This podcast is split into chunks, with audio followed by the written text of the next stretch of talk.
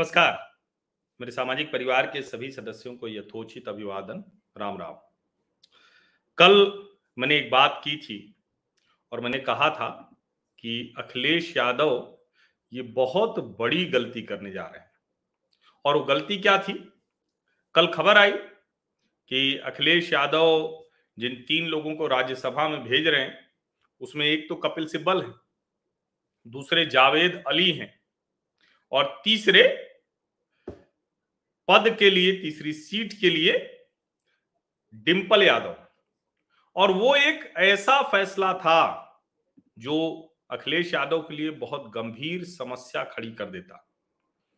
आज सुबह मैंने जब काफ़ी है बहुत सारे ज्योतिष का ज्ञान रखते हैं। मैंने पूछा क्या है बहुत ज़रूरी है कि राजनीति में आप थोड़ा तो ऐसा दिखे कि आप जिसके साथ हैं अपने हिस्से का भी थोड़ा कुछ देने की स्थिति में हो।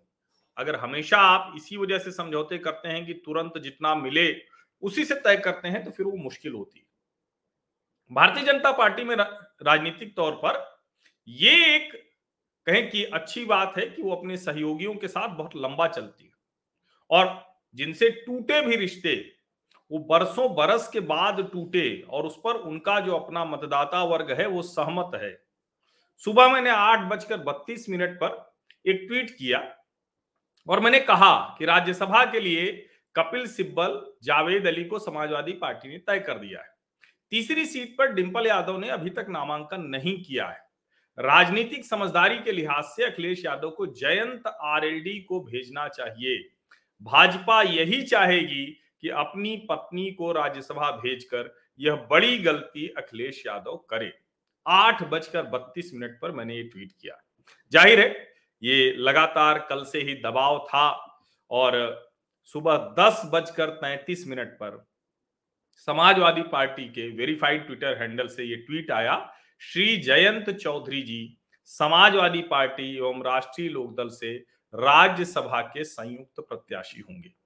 मुझे लगता है कि ये चुनाव हारने के बाद एक बेहद परिपक्व और बेहतर निर्णय अखिलेश यादव ने लिया है।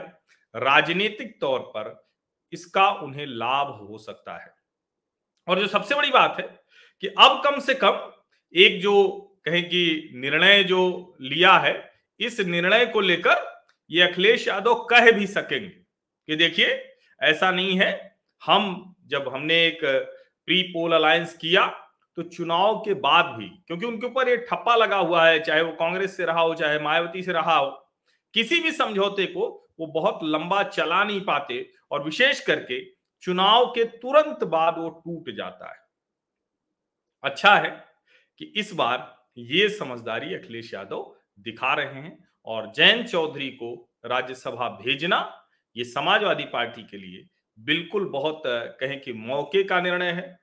उनको जो एक विधानसभा में ताकत चाहिए, विधानसभा के बाहर ताकत चाहिए। एक जो मैसेजिंग होती है, जो संदेश होता है, उसके तौर पर भी ये बहुत शानदार निर्णय है, जो अखिलेश यादव ने लिया है और इसके लिए राजनीतिक समझदारी के लिए उनकी प्रशंसा भी की जानी चाहिए।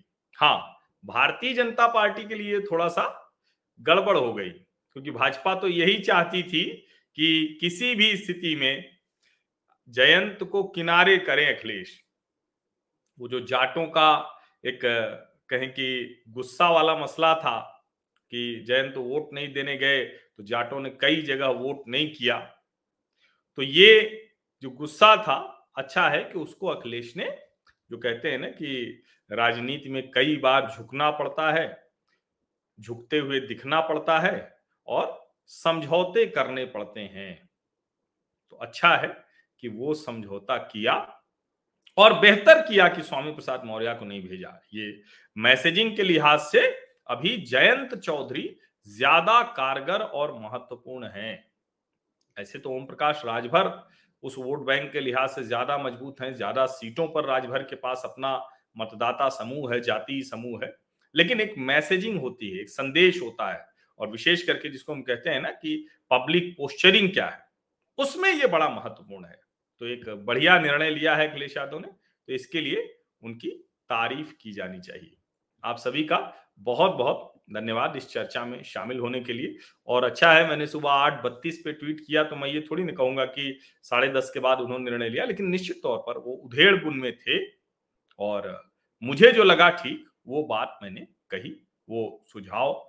मुझे लगता है कि ये माना उन्होंने किसके कहने पे गए ये तो अलग बात है। लेकिन अच्छा सुझाव माना, जो भी उनके सलाहकार हैं, वो अच्छे हैं। बहुत बहुत धन्यवाद।